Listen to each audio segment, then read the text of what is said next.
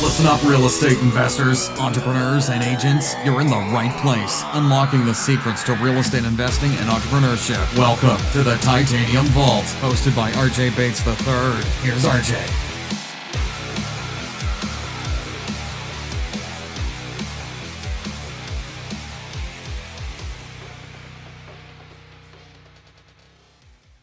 Hey guys, welcome to the Titanium Vault. I'm your host, RJ Bates. Today I'm sitting down with Toby Mathis. How you doing, man? I'm doing awesome. Yeah, well, I'm excited to have you here. Uh, we're going to talk all things asset protection, tax advice. We've got a top-notch attorney who has tens of thousands of clients from across the country. So why don't you take a quick second to kind of briefly introduce your company and, and how you got into uh, being an attorney in the real estate investing industry? Oh my goodness. All right. So yeah, yeah, as you said, I'm an attorney, but I'm not that type of attorney. I'm the good kind of attorney. A lot of people want to kick their attorney. Uh, got into becoming an attorney because I didn't like attorneys. I worked for, I had a mentor. I, just, I was very, very lucky to have a guy that uh, he, his son was a very good friend of mine, and he brought me up on uh, on how to be an independent business owner. So we all, all, the son, the dad, and I all went to law school at the same time. It was kind of funny dad got kicked out. He was a he didn't know how to shut up. he was one of those. They don't like you there if, if, if you're challenging the professor all the time. Right. Um, awesome guy. So and, and he also was uh, introduced me to the first real estate investor I ever met was a guy named Boyd Watkins out of uh, Burien, Washington, who had hundreds of properties to his name. This is back in the 80s, all in Seattle and Denver. And he just said, hey, if, if, if you ever get in uh, whatever you're doing, buy real estate. He goes, it'll treat you good and it'll, it'll pay you forever. So uh, I, I, follow that. I have over 100 properties myself with with my partner Clint, and uh, we work real hard to, to grow our firm. We have over 30,000 clients nationwide. We've taught, and we still do teach for the groups like the Rich Dads of the world, and you know groups that teach real estate investing. We come behind and teach you how not to lose it all to the tax man, and how not to get it taken away from you by tenants that have uh, you know that that drive down the freeway and see that that that advertisement for a lawyer and think that uh, you're their lottery ticket. You know? Right. So I, you know, we were briefly chatting before. You know, I, I went onto the Vault, which is our Facebook group, and and I asked people like, "Hey, there's there's some questions that you want answered in this," and and one of your clients hopped on there and said, "I absolutely adore Toby. He's a blessing to to have on our team." Uh, but why do attorneys have this like negative connotation? Like, I can't stand attorneys, no offense, but I don't even really know why. I mean, what, is that? Well, okay, so you learn how to use a weapon, and the weapons are words. And so all it is is that if, if I walked up and put a gun to your head and said, give me 20 bucks, I go to jail. If I put a, a lawsuit to your head and say, give me $20,000, I get paid. And so it's, it's rewarding bad behavior. And before all the plaintiff lawyers out there start giving me all this crap about hey, we do it because you know the unrepresented and you have these unequal. Yes, there's that case, but the vast majority of the time, what I see in business is shakedowns. I see legalized extortion. So a lot of people don't like it, and lawyers tend to think very impersonally. In other words, you learn to think like a lawyer in law school, which means take the emotion out and take the take the the equation out, take the people out. You start thinking of people as plaintiffs and defendants and the whole world becomes one big old here's a client. And I can tell you, going to court, and I've clerked for three different judges. I've been there, done that, have that T-shirt, and I, I love them. But you never want to be in court. It's not a good place to be. It's just like if you can avoid it, avoid it. And you want to force settlement, and you want to pay your debts. And I'm the first guy to tell you, like, if you owe somebody, pay them. Right. If they've done you wrong, then try to resolve it outside of a courtroom. If you have to go to a courtroom, it's a, it's last resort. Problem is, a lot of lawyers think it's first resort. And like I guess the old adage is, when you're a hammer, the whole world looks like a nail. A lot of these lawyers make their make make their living driving nails, and they're just trying to find nails out there, and they're advertising for them, and they're just looking, and people are unwittingly becoming that nail. Yeah, and I, you know, just from my personal experience, it's always kind of been like I felt like anytime I needed an attorney for whatever reason, it felt like a very elongated process to where, you know, the hours were their way to make money and and I'm kind of going, you know, you just spent 6 hours to essentially ask me what I want you to do and then I told you and you wrapped it up in 20 minutes and then billed me for 6 hours and 20 minutes and I'm like that that was not a pleasant experience. So I know you have a ton of value to bring to today's episode, so I really want to dive into some of these topics. Mm-hmm. Uh, I just want to just jump into to probably the one question that almost all real estate investors have, which is how do the rich avoid paying taxes? Right? I mean, as investors, we we hate paying taxes, right? That's like the worst thing in the world for us. So,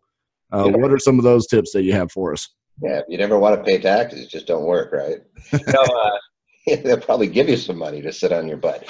No, the uh, how do the rich not pay taxes? Is they they use the laws as they're written.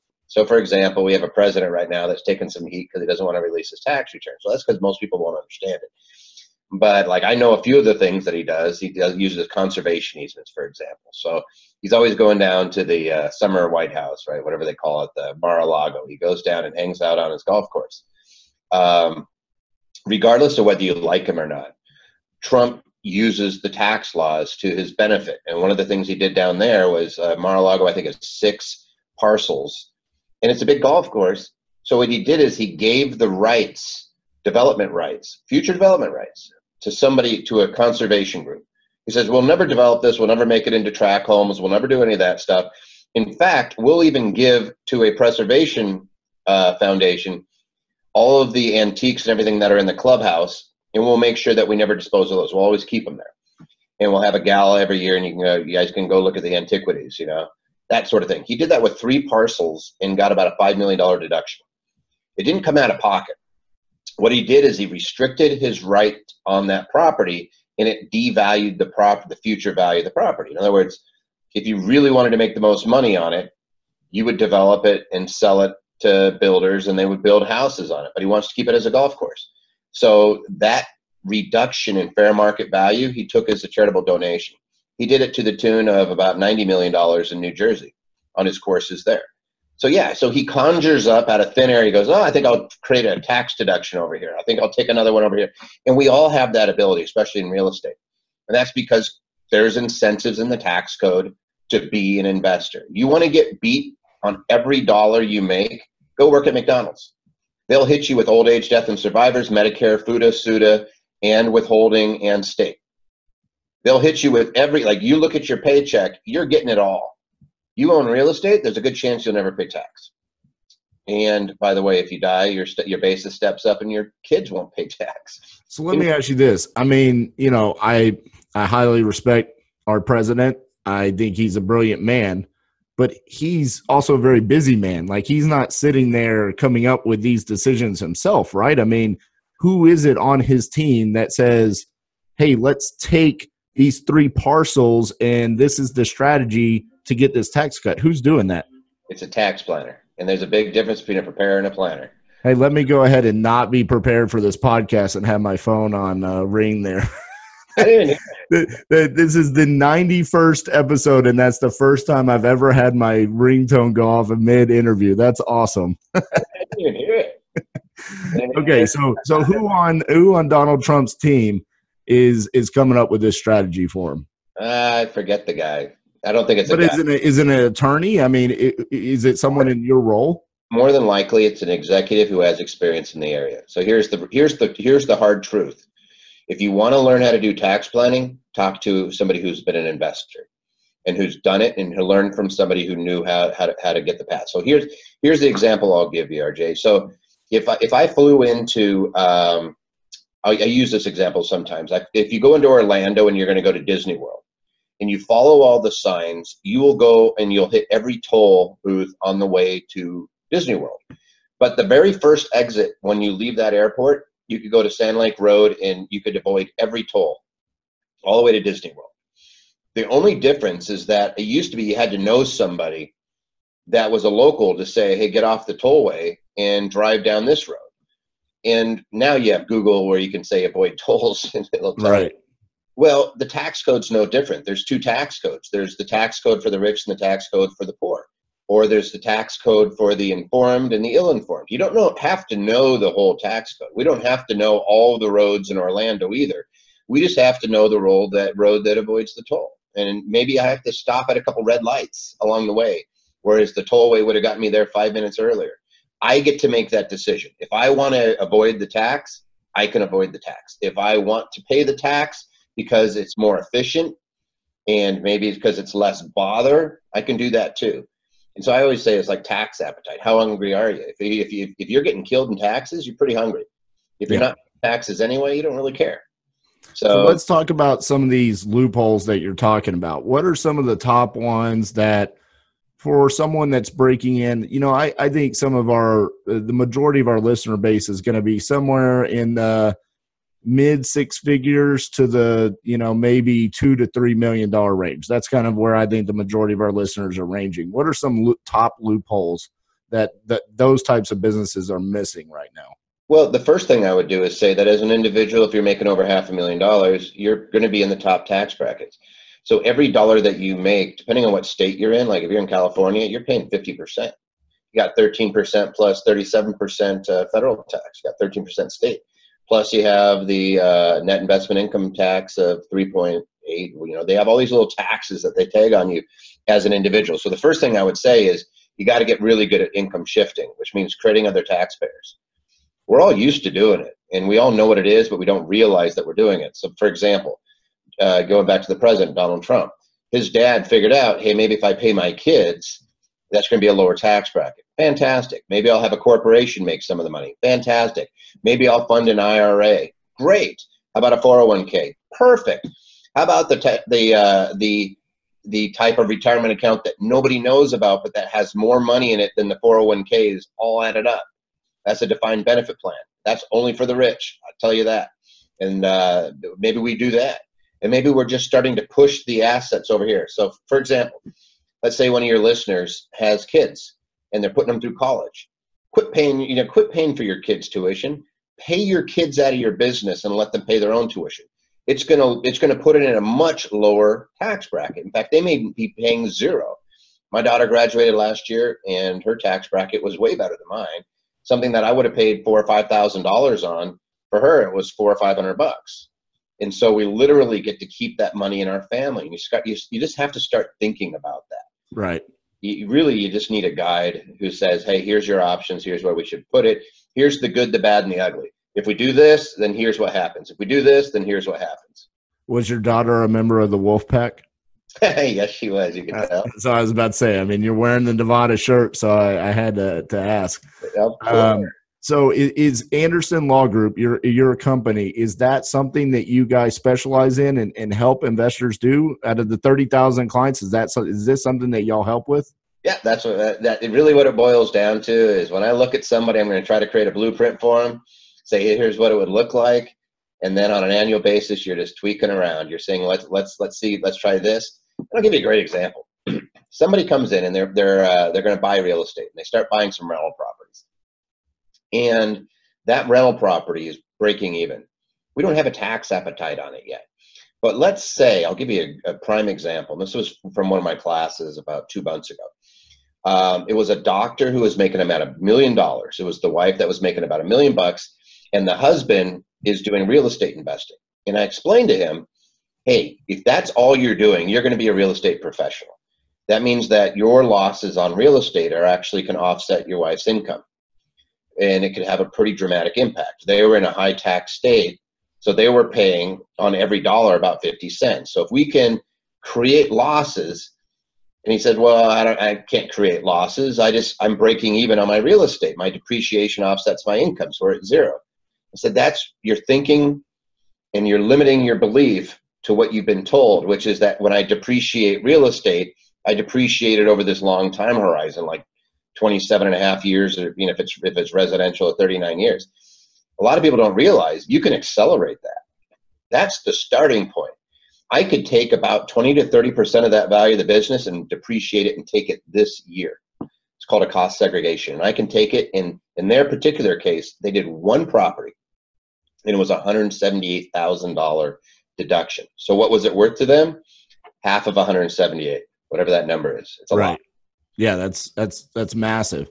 And and to have someone on your team, I mean, that that is giving that sound advice. Mm-hmm. I mean, over the course of you know three, four, five years, that's a drastic difference to where their business is going to be. But one of the things that I've really been focusing on here over the past three or four months is really not not hiding on a platform or hiding behind a microphone and and talking about how everything's roses and rainbows and really kind of talking about hey you know uh, there's struggles in in trying to scale your business and and continuing to grow. And, and i want to share some of the struggles that we've been going through. And and one of those things that i've been talking about recently is the the nightmares of trying to scale your business and what that does to your cash flow. So so let's talk about if I'm sitting down with you, and and, and maybe this is going to be difficult to give a, a quick, precise answer. So I apologize if that's the case. But if I'm sitting down and I'm saying, "Hey, we need to do something to, uh, you know, relieve the tax burden that we're going to have," mm-hmm.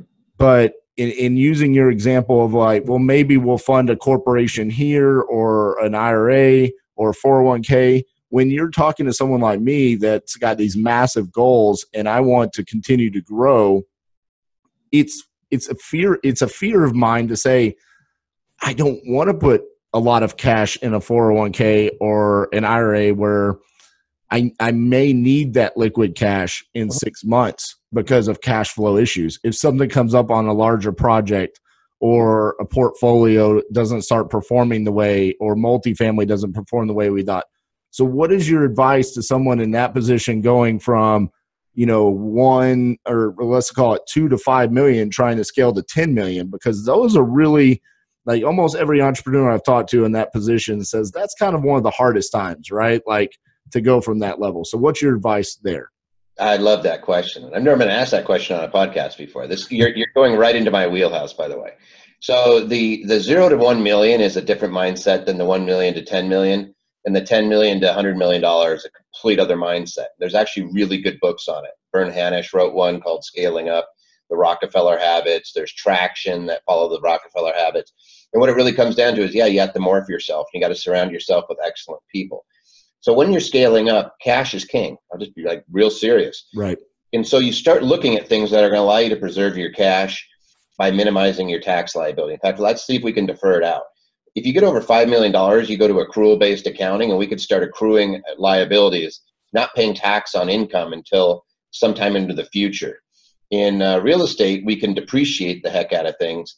In a traditional business, we can buy things even on credit that create massive tax deductions now. So, for example, I'll give you one of our cases. We were sitting on about a $2 million profit one year and I looked at Clint and I said, I don't want to pay tax on it. Do you want to pay tax on it? I don't want to pay tax on it. I said, Well, we have three buildings down in Vegas. I said, Let's put a bunch of new copiers in them. Well, here's the here's the funny part. A lot of people think you have to buy it. No, you can do a lease with a paid on termination of less than 10%. It's capitalized. And that year was 100% bonus depreciation, which means I didn't come out of pocket anything. In fact, they gave me $37,000. Not, it was 57, excuse me, to pay off my, my, my previous leases. Like, here's the money that you're going to owe on your past copiers. And then we bought $2 million worth of copiers, and guess what our tax liability was? Zero. Wow. So, but here's the rub on that.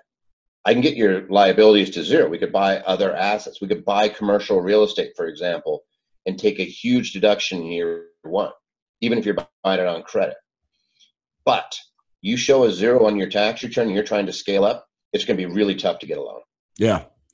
And that and that's the give and take as well, right? So when we're trying to scale up and, and you're talking about buying real estate so then we can depreciate it to limit the tax liability, but then we're going to bank saying, Hey, you know, here's my tax returns, and they're and it. I I I, I they're, going to say, "What are you, a tax cheat?" well, and and I kid you not, man. I have I there's a local bank here in Fort Worth. I won't name them, um, I've used them for probably three to four years to get small, like single family loans on rental properties. And every year he wants to have a meeting with just me, and I go in there, I give him the P and L, the personal financial statement, and every year he just looks at me and he goes, "You just don't make any money."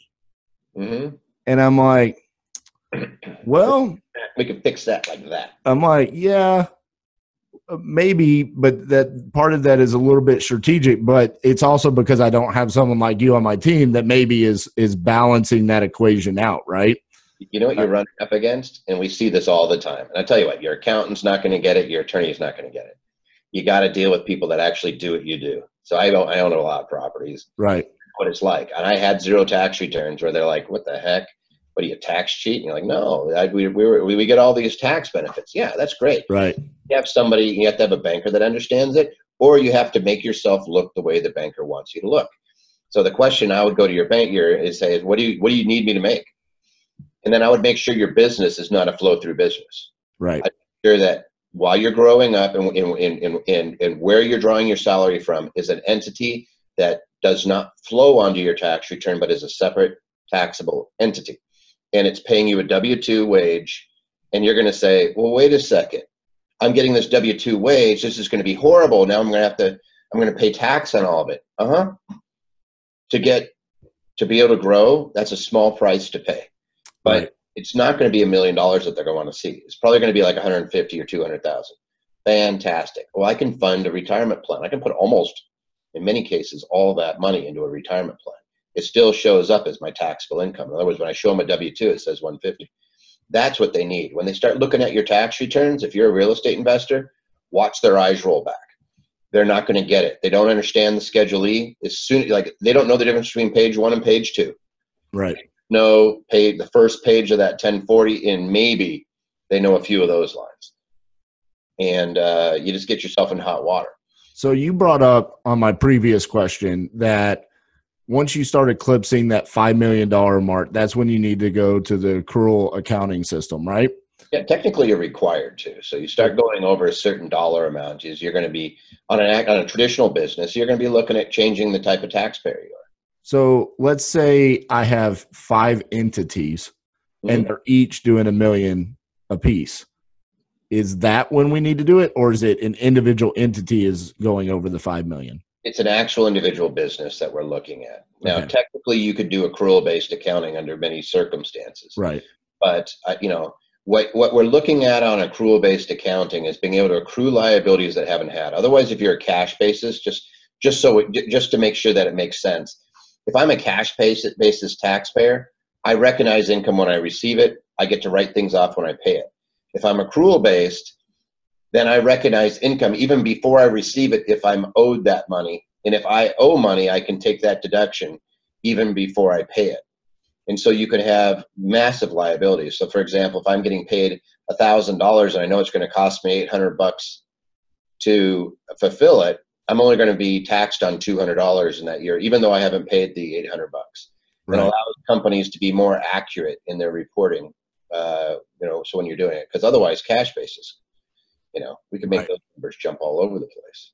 So one of the questions that you know I see in Facebook groups, and we're in several masterminds. Everybody's got questions about the new tax laws. What can you tell us about that? What do we need to know about the new tax laws? So for real estate investors specifically, I'll just, I'll just hit on as, as an individual, as a human being, they eliminated miscellaneous itemized deductions, which means if you were filing something on a Schedule A, you're you're probably hosed. Uh, they raised the standard deduction, so now it's it's over twenty four thousand as a married couple. I think it's twenty four thousand four hundred or twelve thousand two hundred this year. And unless you're exceeding those, you're not getting any benefit for your uh, finance, you know, for the uh, interest you're paying on your primary home loan. Um, you're not getting your charitable deductions if you don't exceed that, and uh, and medical if you have to exceed 10%, you're not getting that. And then if you live in a state that has state taxes or you're paying real estate taxes, you're capped at 10,000. So if you're like in New York or California or Connecticut or Maryland where you're paying 40 or 50,000 dollars a year, you're only going to get to write off 10,000. So that, that that really stinks. Uh, from a business standpoint, they gave us a lot of benefits. They, they capped C Corps at 21%, I mean, a flat tax. And, uh, and if you know how this works, most accountants immediately regurgitate something they learned years ago, which is double tax. And they, you know, double tax bad. It's almost like a caveman. bad. It's not. You have to you have to actually pencil it out. What it is is the corporation pays tax, and if it pays it to its shareholders, they pay it at the long-term capital gains rate, which could be zero you know, if you're less than 75, uh, what, 78, $79,000 as a married couple, you're paying zero on your capital gains. Like, I, don't really care about that. Worst case scenario, you're paying 20% on it. So I kind of look at it and say, but why would I issue it? Like I could count on that one hand how many times we issue dividends. You're just going to sit on it. and you're going to wait and it's being taxed at 21% whereas as an individual i may have been hit at 37 to 50% depending on where i live right keeping a big chunk of that money and then say well how do i get access to the money loan it borrow it have it be a partner in something right you know, just another person it just pays a lot less tax than you so and when you say loan it are you saying like that corporation is then going to loan it to another one of your companies, maybe to purchase a property or something along those lines? Exactly. Like there's no reason that like it's it's truly an artificial person. So could I use it to? It, you have to pay it interest if it's over ten thousand dollars. Right, right. You got to pay it interest. Fine, I'll pay some interest. It's twenty one percent. Like I'm not worried about that, and I'm going to offset it with other expenses. What I know is that I can actually partner up with it, or I could borrow the money Worst case scenario is I pay it out to myself. Like if I paid a, if I had money go into a corporation and the accountant immediately goes double tax, double tax, that's only on the profit. If I pay myself a salary and fund a retirement plan, I may not pay any tax anyway, and I just avoided all taxes. When you say it has to pay interest, does it actually have to make monthly payments, or could you have an agreement where it's accrued interest and it's paid off at the, the time of closing? Right. What happens is the IRS is going to impute interest to it whether you pay it or not. And so it's usually going to be about 3%, 4%, right in that range. I think it's right around 3% right now. We use the federal rates. Gotcha. So let's say that you loaned you 100000 you're going to have to recognize $3,000 of interest as though you paid it to the corporation regardless. You don't actually have to make the payment. In fact, you, are taking a deduction too, and the company's recognizing some income. I would just pay it. Now make it real simple. Hey, right interest. It looks good. Do it once a year. It doesn't really matter. Put a paper trail there so yeah. you know you're not getting in trouble. Yeah. What what is one piece of advice you would give to someone if they were just starting their business today? Cash is king. Don't run out of cash. Be careful about the debt. Uh, and I would say that there's like it, the only thing that really kills a business is when it's running out of capital. So I hold on to it. And so let me give you a really good example um, had a guy from uh, Microsoft. He was a Microsoft contractor. He was making about two hundred thousand dollars a year, and he was feeling the squeeze because Microsoft would pay him as a contractor about every 30, 60 days. So he had to pay his uh, contractors, the people that worked under him, and he had to borrow money every month to do it. So he kept a balance on his credit cards of about seventy thousand dollars. When we added it up, it was about eleven thousand dollars a year that he was paying in interest. Uh, so I looked at his business and I said, hey, if, if, if, we just slightly structure it differently, in fact, you could still have access to all the money. We just made him an S corp, and it eliminated a big chunk of the self-employment tax he was paying. Plus, we added a little 401k onto that. For a lot of people, they don't realize that with an IRA, you can't borrow from a 401k. You can actually borrow from yourself up to fifty thousand dollars. And so what we did is we rolled his existing IRAs. His wife had 130, he had 90 and we borrowed the money out of his own 401k and wiped out his credit card bills. We made him an S corp, which saved him about I think it was nine thousand dollars a year. It saved him eleven thousand dollars a year in interest on the uh, credit cards he still pays himself interest, but it's to himself. Um, and what it ended up doing is giving him literally it was a ten percent of his of his income just boosted up through the use of two simple structures. But here's the rub: his, because he got rid of that seventy thousand dollars of of credit, uh, his personal credit score went from six eighty to seven seventy. Yep. So he was able to get a better interest rate on his house, and we calculated the savings over the thirty years, and it was over two hundred grand. And he was able to get credit cards in the company name that weren't reported to his personal credit, and that was over a hundred thousand. Yep. Now, now he is not in a cash crunch. He's keeping more. He has access to all that money he has seventy thousand dollars on his personal that he like we just paid back, but those, that credit is still there. And he had another hundred thousand dollars in his in in, in his uh, business, and over the life of that business, it's probably going to save him three or four hundred thousand just in interest payments. So on that, top of that, if if he you know leverages that credit score correctly, I don't know if he's an investor or not, but you could go get travel credit cards put your rehab on there and immediately pay it off and you get those travel points. And before long, you're traveling the world free. You know, I mean, uh, just off of one particular move that boosted that credit score. And, and again, this is as investors, so often we want to talk about the these magnificent moves of you know leveraging and and you know like we've already you've already given some amazing golden nuggets today about you know how you can even loan from you know one corporation to you know another entity or to yourself. But you know it's also about leveraging these other benefits that are out there to us right? Leveraging your credit score and, how that benefits your lifestyle in the long run. So that's that's amazing. Um you know I, we we get these uh these sheets that give me questions to to kind of ask you. And uh, the the last one on here says, "What makes you different from the majority of other lawyers?" I'm going to skip that one because you've already given us that answer. I mean, you you came in here and just crushed it with the gold nuggets. But we did have one of my uh, favorite listeners, Matt Smith. He did ask a question. He wanted to know, do you need a different entity for active income compared to your passive income? The answer is I would. I'd separate them out. And the, the, way I describe this in events, I teach classes all the time, is that, well, I went to Catholic school. And so when you're goofing off, I always say that's over here. I'm goofing off over here. the nuns would just whack you, you know, and, and, like I had ones that would throw erasers at you. So that, that's active income. You're getting hit with with self-employment tax on it. You're getting hit with old age death survivors Medicare, FUTA, SUTA, you name it. They're just nailing you. That's that's like it. Ah. So um, and it is kind of funny that Tax comes from the Latin word taxare, which means to censure or express severe disapproval. so I would I always look at it like if you're paying too much in taxes, you got to pay attention. That's somebody telling you something. Then you get the in then when you're being good and you're walking the old lady across the street and stuff, they're giving you noogies and they're telling you what a great person you're going to go to heaven and stuff like that, and your mom loves you. That's over here. That's passive income. I I could literally make like when I, I worked at McDonald's when I was in high school.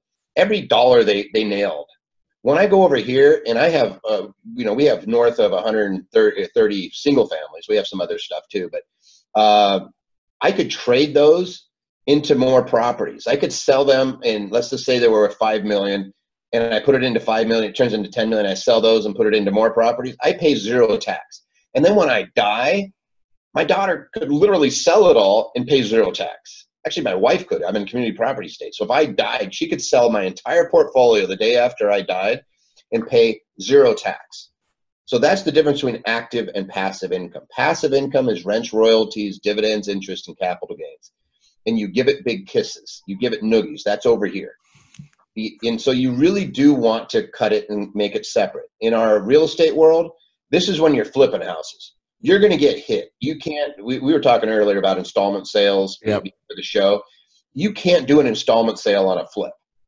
I can do an installment sale on on on over here on investment properties, and I need to make sure that the IRS knows those are separate. So I would actually use a separate entity for those different activities. I'd have a corporation, either an S corp or an LLC taxed as an S corp, uh, doing my flips, and I would just have a holding pass through entity, either a partnership or disregarded, uh, for my my rental properties, and I would make it really simple, like, hey IRS, you can see exactly what I am, you know exactly which two types of income these are, and the beautiful part, if I if I do it right, I can change that active income into a passive income if I really want to. So I'm so glad you brought up you dying. Let's talk about that um, it, how should a business be passed down to your your spouse or your kids? What's mm-hmm. the appropriate way to do that? All right. So the, the the answer to that question is kind of twofold. First off, if you have partners, then the question is, does your partner want your wife or your kids as their partner? Right. And if the answer is no, then I would have a buy sell, and I would fund it with life insurance. So if I die, for example, if I die in my my firm, I'm an attorney, so I can't give it to my wife or my daughter. They're not attorneys. Right smarter than that, right? No, uh, what I do is, I, so Clinton and, and Michael, we have another third party, but uh, Clinton, I did this a long time ago. We started the firm. Is we said, look, if I die, let's make sure we have lots of insurance. The benefits, of the proceeds of that insurance policy go to my wife. Same thing with with his wife and me, and then we take over the firm, so we own it. The surviving partner keeps going on with the firm, and we documented that ahead of time you need to do that if you have partners because you don't also want to advise that the business has insurance on you as well because I mean you're you're a key part of the business, right? I mean, business right. needs to like realize a little bit of payment to either replace you or at least replace the kind of income that you're bringing to the company, right? Absolutely. And so the key man policies is for usually it's going to be restricted to the top five, and they have to be bringing something of significant value to the business and what it's there for. And there's a key man policy on me. There's a key man policy on Clint, for example. And that puts money into the company. And by the way, insurance proceeds are never taxable. So the company is going to get a big infusion of cash when I kick it. So Clint wants me to go mountain climbing. He wants me to go scuba diving, skydiving, and anything else. He's like, Toby, you, you got to take up some more dangerous hobbies, right? Because there's going to be a bunch of cash flowing in there when I kick it, right? Right. So, um, so that's number one. But number two, if if, if you it's just you, I would al- almost always, in really, it's under any circumstances, I would just have a living trust and make sure that I am noting to whoever that is going to manage that asset whether I want to keep it or whether I want to sell it. And I'll tell you what, protect your kids from themselves. So in my estate plan, my like they're not getting anything. They're going to get money if they need it, health, education, maintenance, and support. But I have very specifically, like, hey, I built up a real estate portfolio that's providing income and it's kicking off passive income. I never want to sell it. In fact, I would encourage anybody. That's called infinity income. Right. That that will never stop. A hundred years from now, that'll still be paying out. There's nothing else out there quite like it. So I would just say, don't let your kids sell it to buy a Lamborghini or buy a bigger house. Awesome. Well, very rarely uh, do I ever ask someone to do this, but man, you've blown me away with the the just the golden nuggets that you've given us. So uh, give us the you know 30 second 45 second sales pitch for the anderson law group. How can people reach out? What's the best way to do this? And and all the different um, give, help you, that you give people.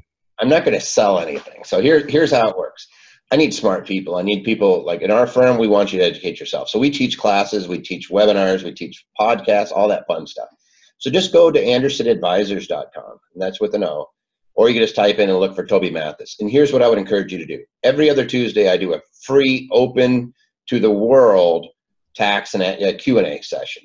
Go to that. Tax Tuesday is what we call it. We answer about 200 questions. It's just nonstop rock and roll. And you can ask any tax question you want.